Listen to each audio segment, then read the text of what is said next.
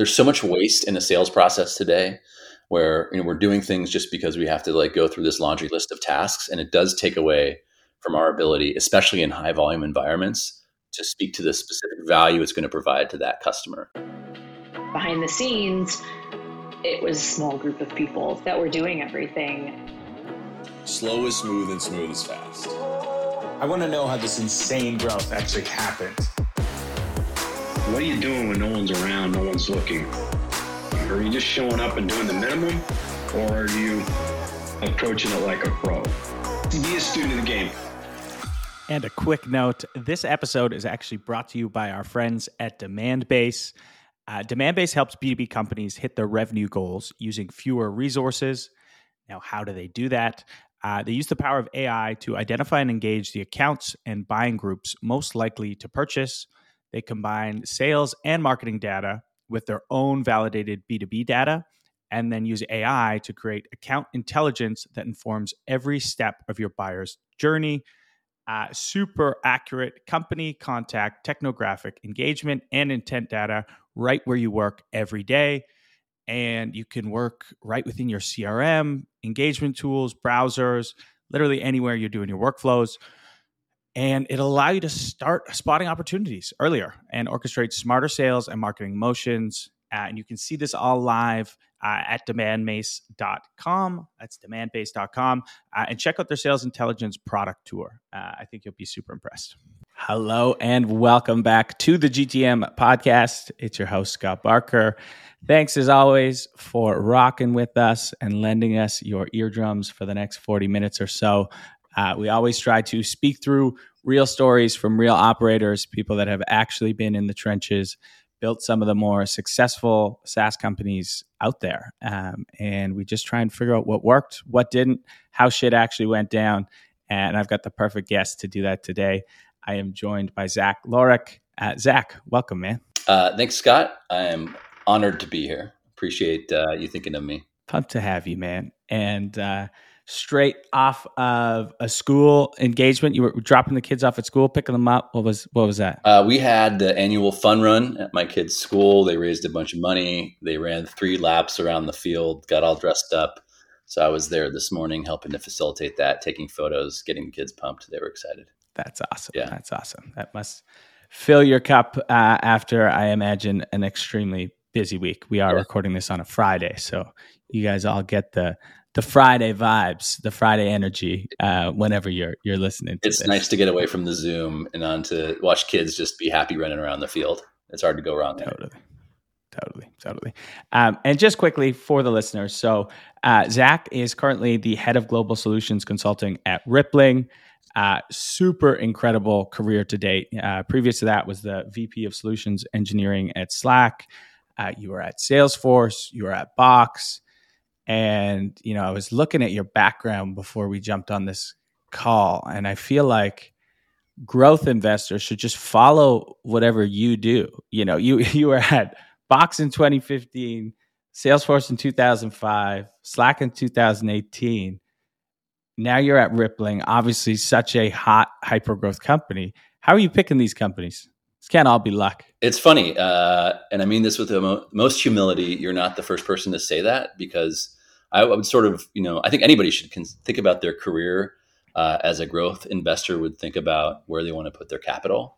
Um, and you can imagine the most valuable capital that you have as an individual is your time. So I've always thought about companies in a very like particular, uh, intentional way before joining. And I think ultimately there's a lot of luck involved as well. I mean, there are a few companies I've worked for that were not successful in the monetary sense, but you know, ultimately I've just followed the people.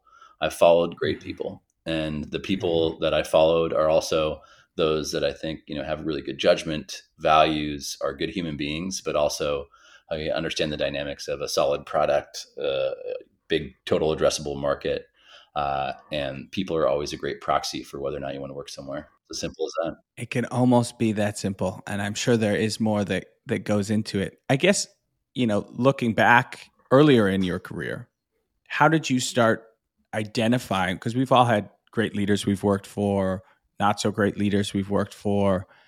I guess how have you been able to identify the ones that are great and continue to follow them where they go? Yeah, I mean, it's a good question. I think it, you know, that when you think about, you know, your career over the long term and the concept of following people, you also have to think about that early in your career. And the advice I usually give people that are you know, starting their career is go someplace where you're surrounded by people you know you can learn from and they're the type of human beings that you know share similar professional and personal values to you. They don't have to be the same type of people as you but when i say values it's not like having the same hobbies or the same background. It's um, you know they're focused on the same professional achievements uh, and outcomes that they want to achieve. And uh, I think it's easy for somebody to you know, drop in somewhere and throughout the interview process to understand if the the composition of that company aligns to your professional values and if there are people that you think you can learn from. And I think it's easy also on the flip side of that to get distracted by uh, the company name, uh, a stock price, uh, hype that's out on the internet, be it technology or, or business hype, uh, and get distracted by that and jump into a company that doesn't align to your professional values. And uh, I mm-hmm. think you know early on, I always looked to work at places or for people that uh, I thought that I would learn from or had something to learn from.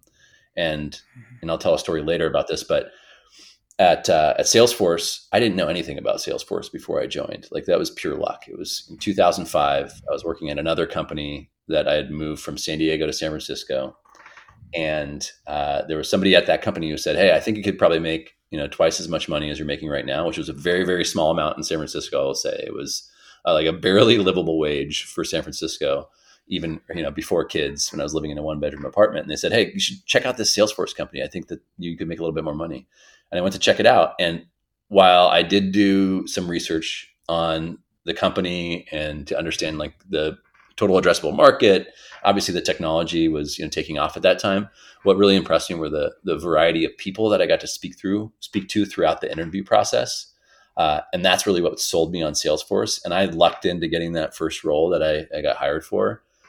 And the reason that that's so important is that you know, the first company that you land at, those are the people that are be they're going to make the make up the foundation of your network as you go forward, and that's how it makes it much easier to go to that next place. If you work at some place for four years, uh, and you see some of those great people, you know, move up and on into another role or into another company, then you kind of get, get those are proxies for understanding where you want to take the next step in your career.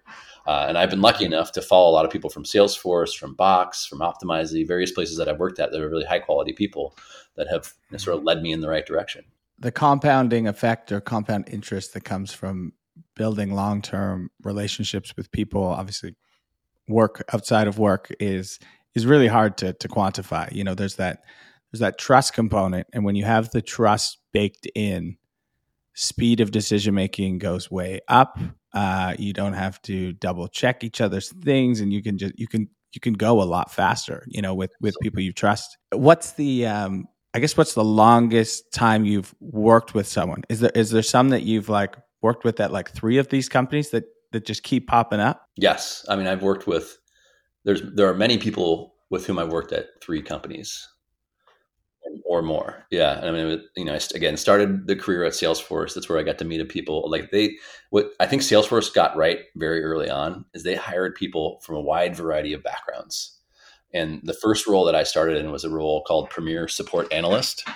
And look across those people that were hired in that class, they came from so many different backgrounds, different universities, different uh, even upbringings, uh, into a place where they were just a lot of smart people working together uh, helping to solve problems for customers. And then those people have graduated up onto a lot of different roles, both within Salesforce. Some are still there, have been there for 18 years. Uh, and you know, some went on to be senior executives at other companies, to be founders. Uh, and the point being, I think the importance of finding a company like that where you're surrounded by really smart people and treating those people right knowing that you know the your career will last for 40 to 50 years perhaps you know given you know, mm-hmm. length of life is continues to expand uh, you just you know that's i think such an important focus it's all about the humans and you know the problems that you're solving together yeah i guess trying to uh, put that into uh, succinct advice for some of the listeners. Let's say I'm a listener. I don't have Salesforce on my resume. I didn't. I didn't pick one of these winners, and I'm like, man, I just want to go and and find that. I guess is the advice then you know, strip away the company and go think of people in your network that you would absolutely love to learn and like go to battle with? And is that sort of the what people should be thinking about? I think so yes. Yeah. um, and early on as well there are opportunities depending on you know where you're getting started. Uh, you know the consulting route can be a good way to build some foundational skills to take that next step or a pivot into like a more tech centric role. But um, i would say that there are many more mechanisms today than there were when i started my career to network really effectively and to be a part of mm-hmm. virtual communities, in person communities. Um, but I would, my, my, succinct advice would be to meet as many people as you can in the industry that, that you think you want to work in. Um, and eventually you'll get to a place where you find the right people that you want to work with. Then you got your tribe and just rock and roll with that tribe. And uh, yeah, yeah, you can, you can move mountains. Um, awesome, man. Well, transitioning a little bit would love to hear uh, a story of which i'm sure you have many from the days of box salesforce slack rippling. There's probably you know hundreds we could cover but i'll i'll i'll leave it with you with where you want to go. It sounded like you might be transporting us back to 2005 with this story at, at the time at salesforce if i heard that correctly in the beginning. Yeah, I think you know if we're on sort of the the track of early career advice, uh, this is advice for both hmm hiring managers and folks that are going through the process. Uh, the best career move I ever made was uh, I was you know at Salesforce and I had you know some friends that were moving into a sales role and I was fascinated by sales. You know I read uh, I think it's called The Sales Advantage. It's like a, a, Dale Carnegie book about you know sales process fundamentals and I was just really excited about like this science that you could employ uh, to help somebody make a decision and move forward and the fact that there were like monetary uh, incentives tied to that uh, performance. I thought that was really exciting. Uh, but there wasn't an obvious role for me, and I had some friends that went into this sales engineer role uh, from the same position I was in Premier Support. So I was really intrigued by that, and uh, I started the process by uh, meeting people in that role and asking to shadow them. I asked a lot of people, and I still remember the, the people that I asked to sit in those conference rooms because this is before Zoom, before I could hop on a on a Zoom, sit in those conference rooms, listen to those calls. I learned about the profession. I probably spent a few months just learning about the profession and learning what it took to be successful, uh, building up to that first demo, which was the first presentation that I had a part of the interview. They accepted me into the interview process. I gave a demo in front of you know, a few like regional managers and executives. Uh, and the first demo I gave was absolutely horrendous, terrible. Like it was, uh, I, I, still remember the performance, how bad I felt coming out of that. Um, but luckily, because I spent the time developing relationships with the folks both that I was interviewing with uh, and you know sort of the surrounding ecosystem of people that were involved in making that decision, I remember very directly the, the feedback that I got was uh, that was really bad, but we're going to give you a second shot. We think that you have potential. You've shown a lot of initiative throughout this process. I treated that interview process like a sales process in itself and built relationships. So they gave me another shot and they gave me a week to refine that presentation uh, and give it a go another time. And the second time around, the feedback I got was that was good enough. That was okay. Uh, and you know that felt okay, but I was so excited to get that role. I've never been more excited to get a job than the job I got to be, you know, the fir- my my first sales engineering job because I was so excited about what it entailed.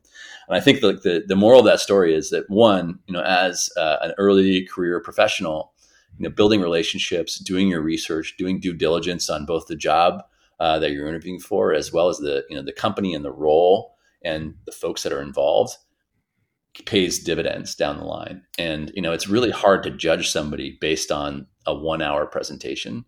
It's so much more than that. And I think when you build a story around your candidacy beyond the you know final presentation, um, it gives you much more leverage and also helps prove that you will be you know a viable investment for the hiring manager. And the advice for the hiring manager would be uh, that you know sometimes it's uh, people are worthy of a second chance and uh, you have to think long term. It's hard to do in this environment especially when we have you know so many candidates we're interviewing. Um, i interview a ton of candidates week in and week out uh, and I think it's just worth you know taking a deep breath sometimes and um, both understanding the final delivery of the presentation or whatever the like sort of crescendo of your interview process is, but also how that person has approached interaction with the people throughout the process, um, and how they've approached the process uh, as a whole. Um, so hopefully that is valuable advice for folks, but um, it's something I remember to this day, and I'm glad they gave me a second shot.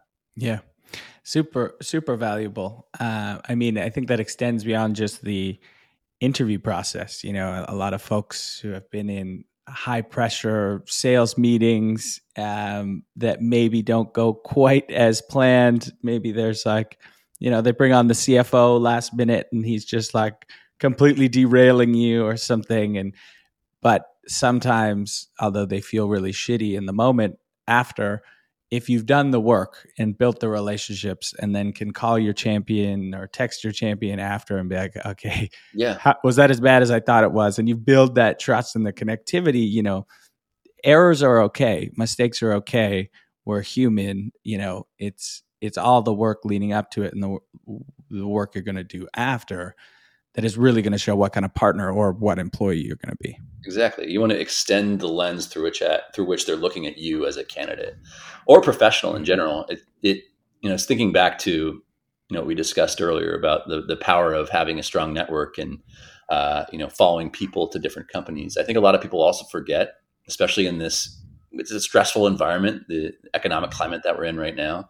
But how you treat people matters a lot, and sometimes I give folks advice that are also early in their career that are trying to be a bit more hard charging than they need to be. That you know, every interaction matters, and so you know the way you you know treat somebody uh, that's maybe a cross functional counterpart, the way you collaborate with somebody that really matters because that person uh, may not be somebody who's like immediately influential in your career today, but tomorrow they may be at that next company that you want to go work for, and they're going to say, "Hey, what did you think of Scott?" And, and for better or worse like those sort of like back channel references exist today uh, and are carry a lot of weight. And you want that person to be able to say that you know zach was a good guy he was collaborative he treated me well and he was effective.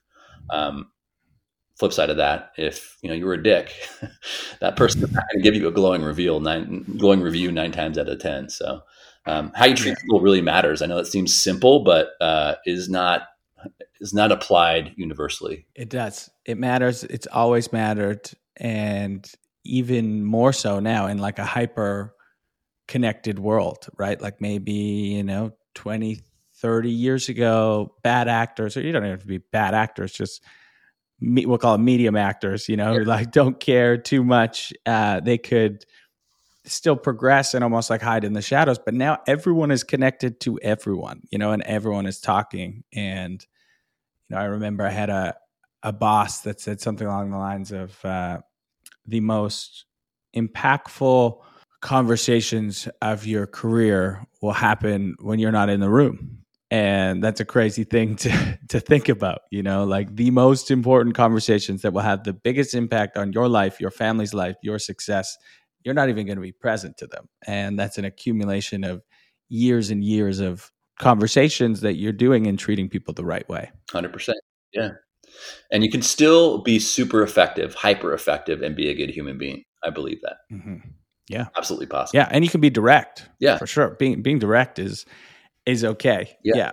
Again, I think it goes back to kind of what we're talking about of like the actual presentation or demo or interview doesn't matter quite as much. Like you can deliver the worst advice or not the worst feedback to someone ever. But if you have years or months of trust before and they know you and they know your values, like that's okay. You know, that's totally going to be fine. Yeah, it helps you earn it. I mean, I think a lot of people too, you know, there was this whole, uh, you know, when Radical Candor came out, uh, whole trend of, you know, direct radical feedback. And everybody was always asking for feedback, constantly asking for feedback. But it's easier said than done, I think. You know, you can't, you got to earn the right to get direct feedback. And some people say they want feedback, but don't really want the feedback. They really just want positive feedback.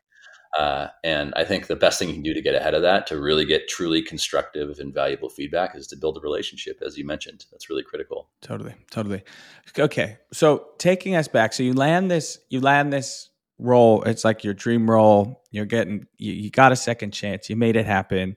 You're now. Uh, it was a sales engineer. Was the role? Sales engineer. Yeah. Yeah question when was the sales engineer function like pioneered was who who pioneered that do, do you Do you know? Like I imagine Yeah, uh, it was around that time when things started getting more technical in in software. Well, I would say like the modern SaaS SE was likely instantiated around that time, but the concept of like a systems engineer, if you abstract it up a level and think about like what does this role do, what it's what it's there for, it's really there to be you know bring product and technical expertise and translate that into business value for a customer, and be the essential partner to an account executive. And that concept has existed since the beginning of technology.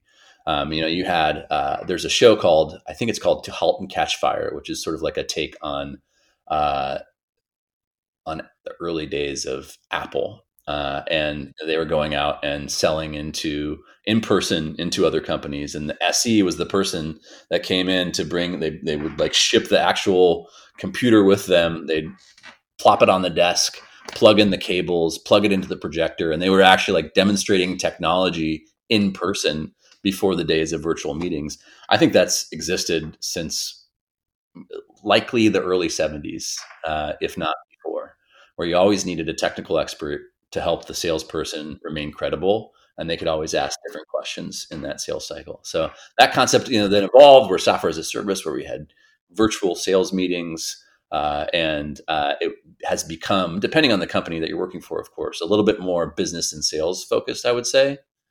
Uh, but yeah, I mean, to answer your question, I think that was like the beginning of the SaaS SE and has since, you know, evolved even further to where like now the concept of a solutions consultant is much more focused on buyer enablement and even extends to post sales to make sure the customer is successful. Uh, this is a bit of a like a controversial topic, but would love your your thoughts as AI and just automation in general uh, automates a lot of the tasks that maybe an account executive would do.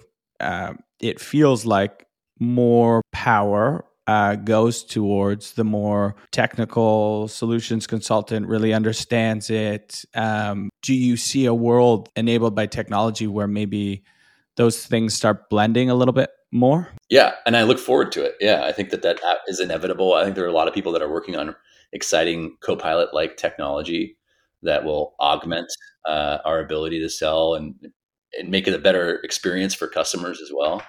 Um, but I think like something I've been pushing on for a long time is to further enable account executives to take some of the um, less complex or technical work off the plate of the SC, so the SC can spend time focused on the most strategic engagements. Uh, and you know that of course scales up or down depending on you know what segment of the market you're focused on. Uh, but you know if you think about it, and I know we don't have to in time to go into the math right now, but if you actually think about like the value, the, the increasing close rates that an SE brings to an opportunity relative to like the dollar per opportunity cost that you're spending or adding to the cost of goods sold or customer acquisition cost, it is well worth it in terms of the conversion rate. So an SE is actually a very easy function to invest in. And so even if there's a lot that the AE can do with technology, there's still a lot of value in having another resource on that deal to help with the conversion rates. And both of those roles can be, I think, assisted and augmented by you know a lot of the stuff that's in development today, and even the stuff that's accessible today.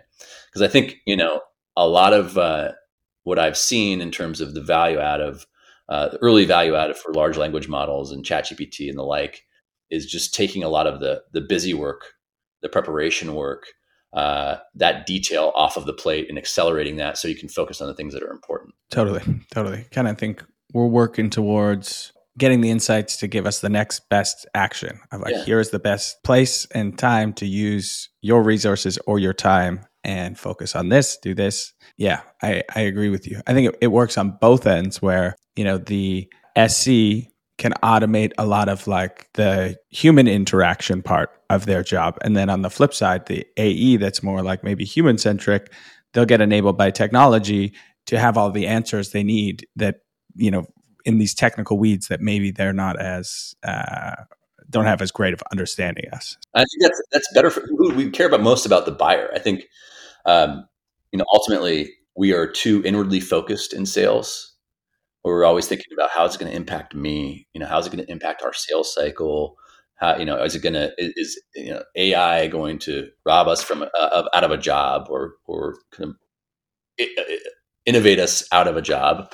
What I think like ultimately we should be thinking about is how is it going to improve the customer experience? Because ultimately that's how somebody makes a decision is how how the experience went, how you enabled that decision for the customer. Uh, and there, that technology, I think, does mu- a lot more to enhance the buyer experience than it does to take away you know job functions away from sales professionals in my opinion which i'm excited about. Yeah as you were talking there my head went to like this idea that technology is getting easier and easier to interact with you know even like non-technical mom and pop like plumbers you know now can have an app and they're like oh i, I get this. I don't need someone to like walk me through that. And uh, you play that trend out over time you could go oh you know do we need solutions consulting if everything is so easy to use now but then it becomes more about they are the expert in how to use the technology very contextually for your specific business you know so it almost flips you know where you're a, you're unlocking the value versus showing someone how to you know 100% you got to use this drop down and things you know? Exactly. There's so much waste in the sales process today where you know we're doing things just because we have to like go through this laundry list of tasks and it does take away from our ability especially in high volume environments to speak to the specific value it's going to provide to that customer. So that's why I'm not worried about it because I'm excited that a the the modern interface people are used to. Let me take a step back. The reason I'm excited about a lot of this new technology is that you know in the past AI has been a difficult interface for the average internet user, right? To see the potential impact because you weren't interacting with it like a human. You had to talk to an engineer to you know engage to build some code for you to even you had to have some background in statistics to kind of understand how you know this is producing business value. And now it's like a chat like interface which is very similar to how you inter- interact with a search engine. And it's human like in how you interact. And so it's very easy for uh, the average person to understand the value that it's going to provide. And i think in a very you know, short amount of time, very easy for the average you know, techno- technology sales professional um, to interact with these services in a way that will help them understand the customers that they're speaking to in a much shorter amount of time and make sure that your message is rooted in value and you're spending more time there versus as you mentioned spending time just giving them a one-on-one education on the product or service. And that's where we want to be spending our time. And that's where i'm hoping that we see and we i, I would bet that we see uh, the most impact of this technology is is tracking us away from the one-on-one education level demos to focused on like tailored business value and improving the buyer experience. Yeah, we we you know we've been talking about consultative selling forever, but you at that point you actually become a, a true consultant to yeah. their their business, and, and yeah, it's it, it helps too because and that's why know, I say there still is a lot of waste in the sales cycle because when you're truly truly consultative selling, it takes a lot of time and energy to do it. You know, you want to go in and you want to do your research and understand everything there is to know about that company, the people that you're selling to. You go on their LinkedIn profile, uh, and it's not. Uh, these are pretty like low order tasks, right? You're just spending time to do the research and and, and soaking it all up. Really impossible to do that when you're working on like five or six demos a day. Accelerate that process. Those five or six demos a day can be a lot more tailored. Totally. Uh, and people may have heard me say this uh, thought experiment before, but I remember super early in my career, I would play this thought experiment when I was like doing any sort of demos. It's like, am I providing enough value that this prospect, this person I'm talking to, would pay me just for this time that we have spent together? And by the way, included is this technology you know and, and i would try and play that out. And i feel like that's where we're kind of gonna gonna get to. If they can self-serve and like kind of figure it out they're talking to you only because they really need to and want to and see the value in it. 100% um, okay so we opened the ai box there. So uh, it's inevitable so right? we gotta go we gotta go down it. We gotta go down it. um, at rippling right now is your team currently running some AI experiments, not like the Rippling like product side, but like your internal team? Is there anything you're messing around with? There are some tools that we're still also trying to figure out what it looks like from you know data privacy and like enterprise right. policy perspective uh, to determine which tools we can invest in. Luckily, you know we already have existing agreements with some tools that uh, I can't mention directly here, but that already have like very quickly incorporated a lot of this new technology uh, and have been you know super beneficial for us. Like you know meeting summaries go that go they go a long way. Like even for me, when I spend a lot of time uh, using tools that record our meetings, and those tools now provide a summary uh, that I can also uh, I can use a prompt to you know do perform further inquiries which are super mm. valuable. And like an easy, a real easy example of this is, you know, when I'm looking at a call and I want to know whether or not that SE has differentiated us competitively against a specific competitor or otherwise. I can just ask it and it will provide the snippet and it will provide the detail. And that has accelerated my ability to provide more feedback across a team than I've ever been able to do before. When historically, even like six months ago, I had to listen to that entire call even at 2x you know we're talking about at minimum like your 20 minutes right? That's a lot of time that's mm-hmm. now i'm like focusing that into literally five minutes. So that's a huge you know value add for me. And then even things like you know we're working on for example with demos uh, making sure folks are a- asking open-ended questions. And so i've got a prompt that i can run built into this tool that we already have approved that says tell me if this person show me where scott asked an open-ended question and they will show examples of where those questions were asked and then i can use that to provide feedback and coaching.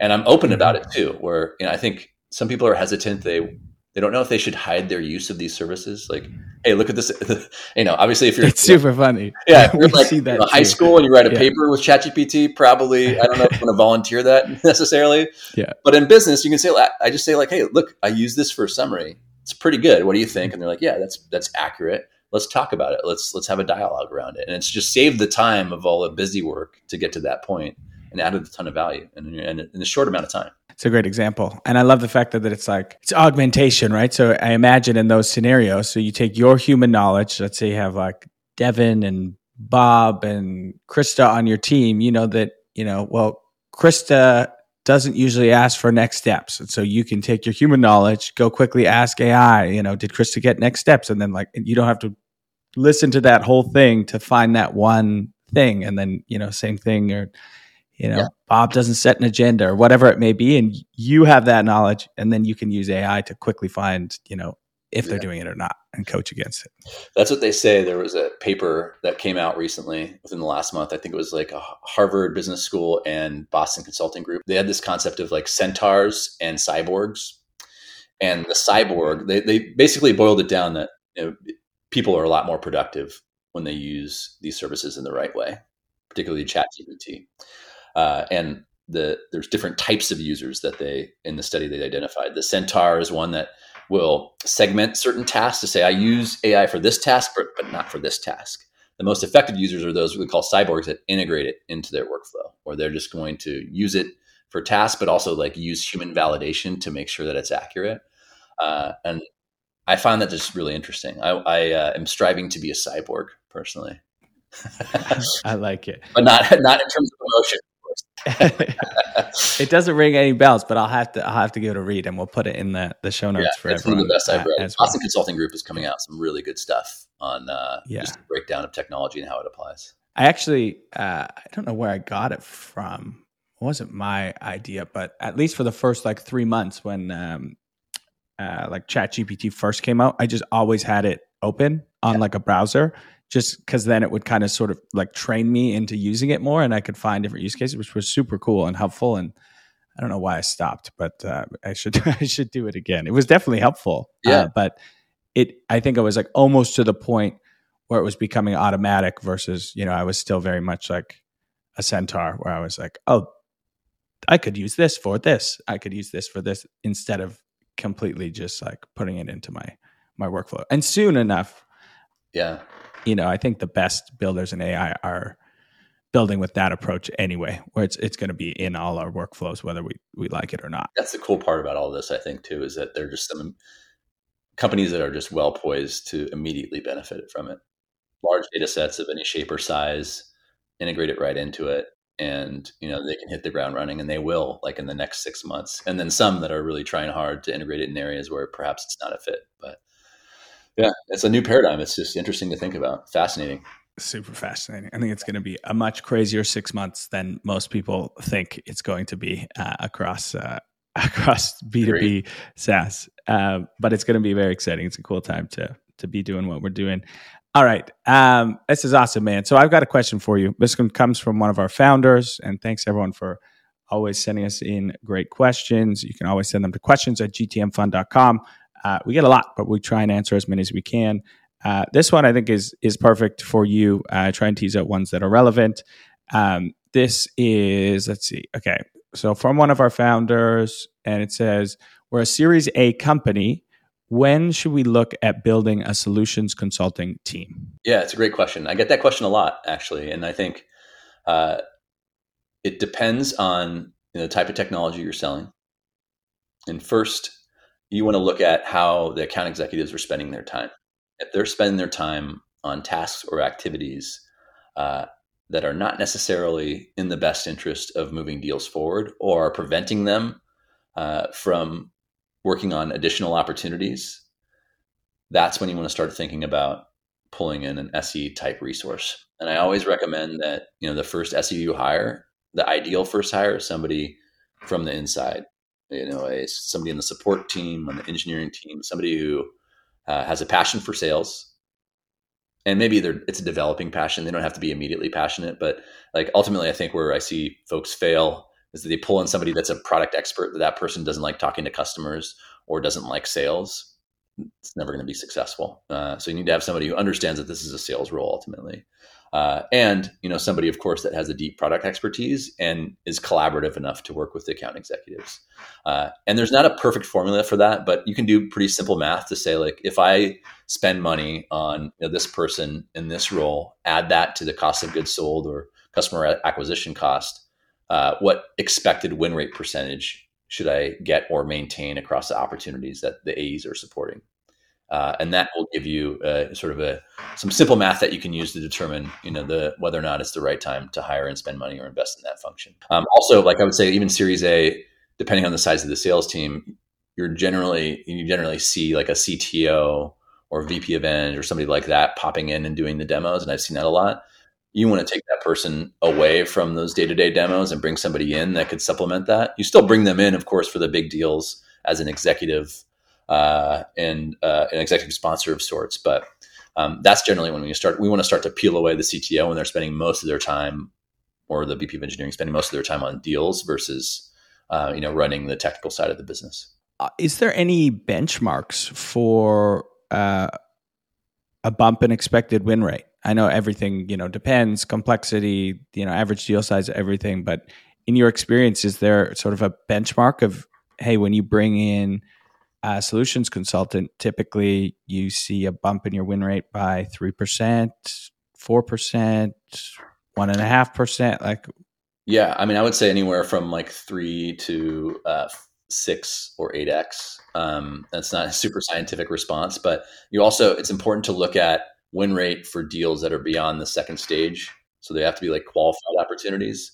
Um, I think some people incorrectly look at the you know entire life cycle of an opportunity and they generally wouldn't be involved early on. So qualified opportunities, you should expect, you know, like a three plus X uh, win rate increase, and that otherwise um, you need to take a hard look about, you know, what what role the SEs are playing. They're also play like a significant role in qualifying out of deals. So bringing somebody in like that, why win rate is an interesting proxy and important you also you know understand that like the the solutions consultant does a lot more like especially in an early stage company.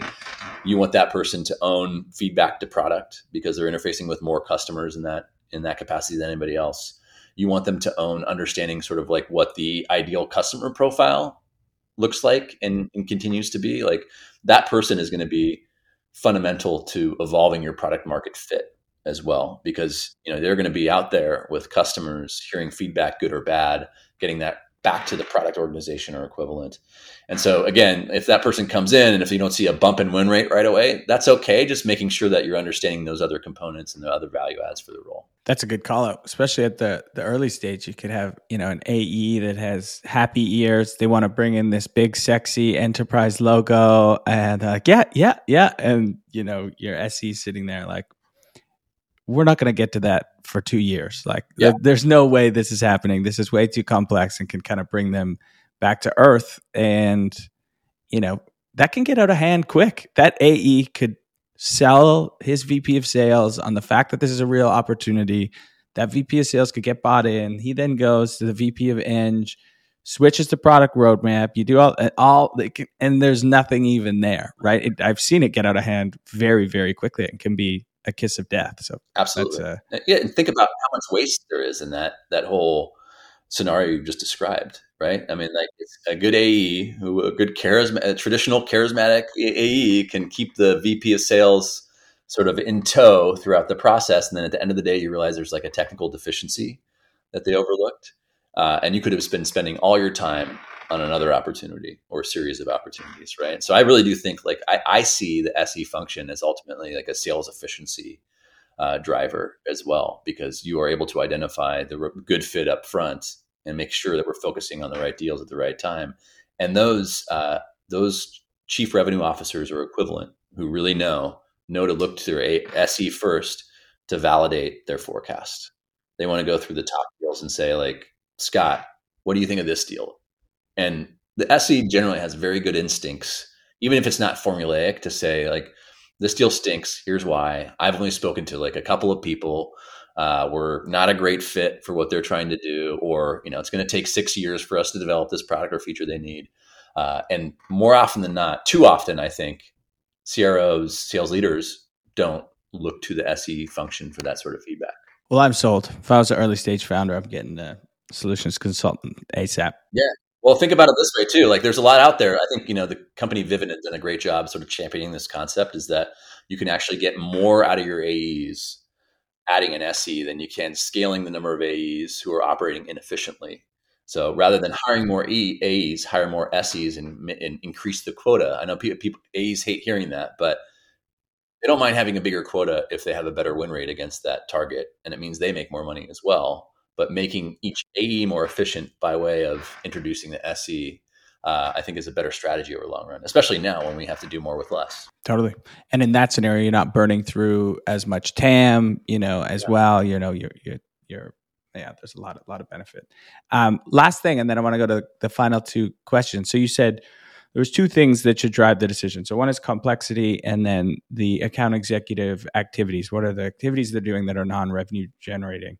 Complexity of product. It feels uh, it feels vague. Um, you know, it's it's tough. Uh, how do you measure complexity of product? Is it more the buyer understands after a 40 minute demo or you know that complexity piece you yeah. know how, how do you kind of gauge it yeah it's a little soft but i, I think of it like a there's a, like a complexity high water mark or let's put it this way there's a credibility high water mark uh, and when you're sitting on a call with an account executive and they're quickly out of their depth as it relates to the technology, uh, then that's when you know you need a technical expert or somebody that can speak credibly to the solution that you're providing to a customer.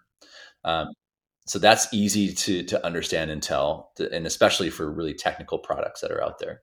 Um, on the flip side, you may hire, especially early stage, some AEs that are more technically competent but they shouldn't be spending as much time as they are solutioning with customers um, because that time that they spent solutioning with customers could be spent elsewhere, driving more opportunities, doing more outbound, developing more relationships. So you really do have to think about, I think, at a certain point, you know, especially Series A, like what do you really want your A's to do? How much do you want them to take on? And how does that contribute to the sales efficiency that you're looking to achieve?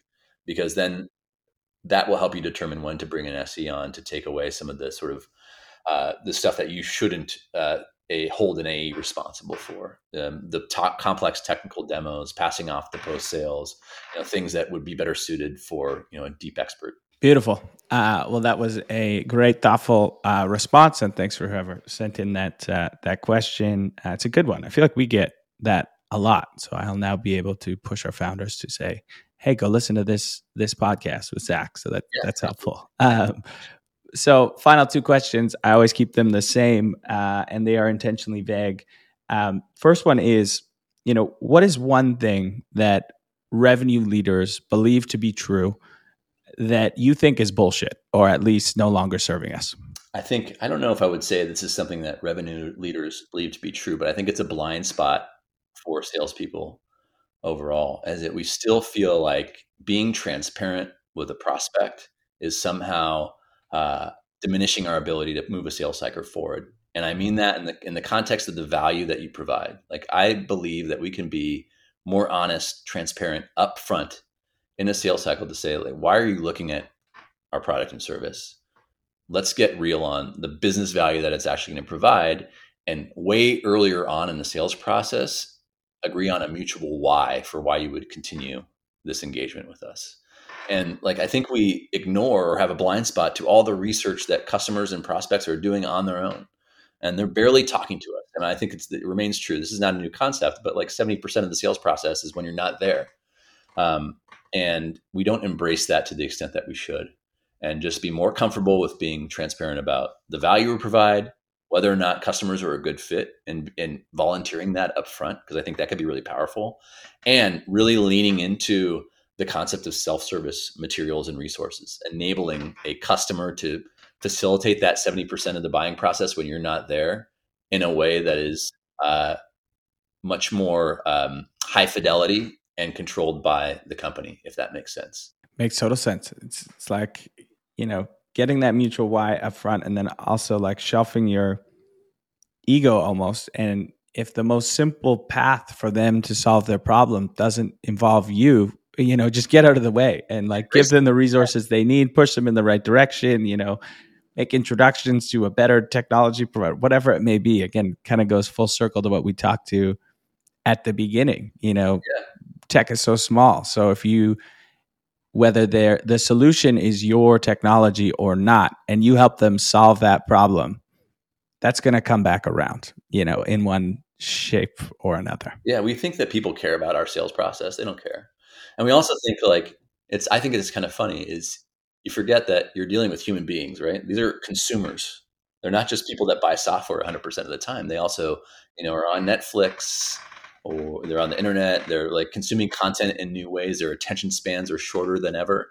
And we treat them like they have the time to go through a one hour discovery call every time and a one hour demo that's delivered in the same way as you did previously. Why not just embrace the fact that you know, they're on TikTok consuming stuff at like you know 30 seconds a time, 30 seconds at a time, uh, and provide media and content in that format so they consume it. And by the time they get to you, they're more educated. They've got the message that you wanted to deliver, and then you facilitate the buying process throughout.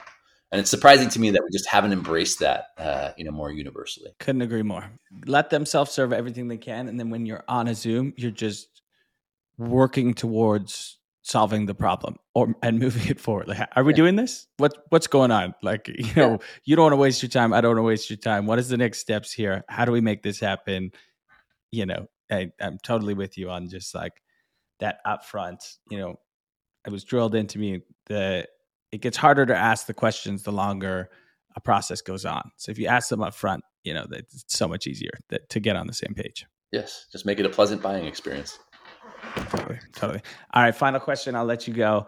Um, is what's one thing right now that's working for the team at at Rippling? We're really working on this quarter on uh, creating more video content.